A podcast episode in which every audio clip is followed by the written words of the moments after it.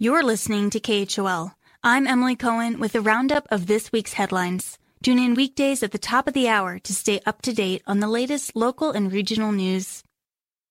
Representatives from the two landowning families of a 225 acre plot in northern South Park gave their opinions on the proposed development plan of their land during a meeting Thursday. Currently, a proposal is in place that would build about 1,200 new units south of Jackson, 70% of which would be deed restricted in an effort to preserve local affordability. However, Kelly Lockhart, one landowner looking to sell a part of his ranch to diversify his economic portfolio, says there are some fatal flaws in the plan and that he wouldn't currently support it.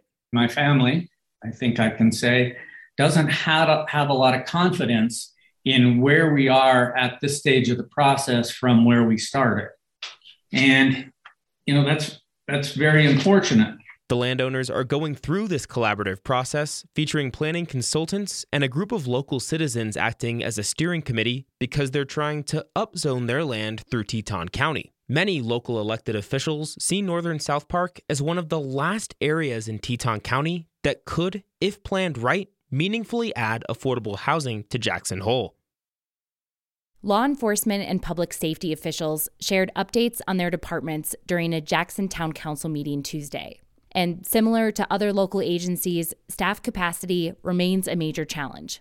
Fire Chief for Teton County Fire EMS, Brady Hansen, says his department is behind on hiring and maintaining its ranks. Seems like every month I lose a good volunteer because of housing or because of you know jobs or or family or other factors. Uh, so so we're struggling to keep up with that attrition. The staffing stress comes in addition to a 40% increase in calls over the past three years. Hansen says Fire EMS is upgrading equipment, facilities, and local rules and regulations as needed in order to keep up with the escalating community needs. On the police side, Chief Michelle Weber says the detective department is especially swamped right now. Together, our detective division currently has 25 open cases, of which 17 of them are felony cases.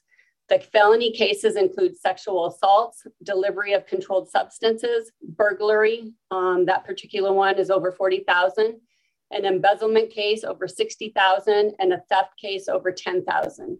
Weber and Hansen's reports prompted town elected officials to say they'll have to keep the lack of bandwidth among law and safety enforcement officials in mind as they explore new initiatives that might require legal teeth in the future. Some potential enforcement needs include issues related to bear conflict mitigation, pedestrian and e bike safety, and parking regulations.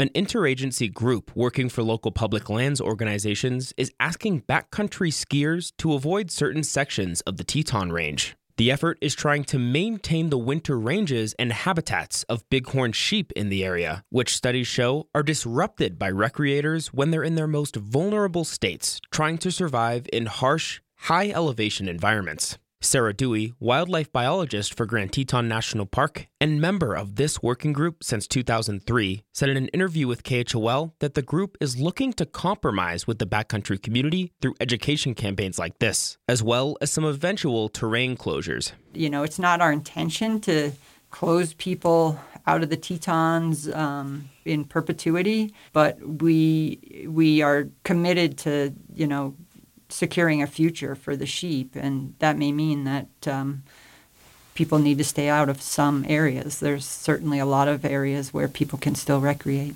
Several agencies are also commenting on the proposed expansion of Grand Targhee Resort, which, as planned, would impede on high quality sheep habitat. Original proposals have already been scaled back, and a few alternatives to the expansion are in the works. But Multiple biologists have already weighed in, saying Teton Canyon in particular should be preserved for the estimated 100 animal sheep herd.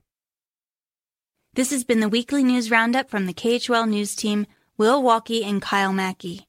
I'm Emily Cohen for listener supported KHOL Jackson.